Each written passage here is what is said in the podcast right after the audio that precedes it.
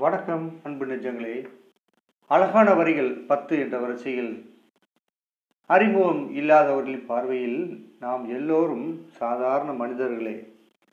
பொறாமைக்காரர்களின் பார்வையில் நாம் அனைவரும் அகந்தியாளர்கள். நம்மை புரிந்து கொண்டவரின் பார்வையில் நாம் அற்புதமானவர்கள். நம்மை நேசிப்போரின் பார்வையில் நாம் தனிச்சிறப்பானவர்கள். காழ்ப்புணர்ச்சி கொண்டோரின் பார்வையில் நாம் கெட்டவர்கள். சுயநலவாதிகளின் பார்வையில் நாம் ஒழிக்கப்பட வேண்டியவர்கள்.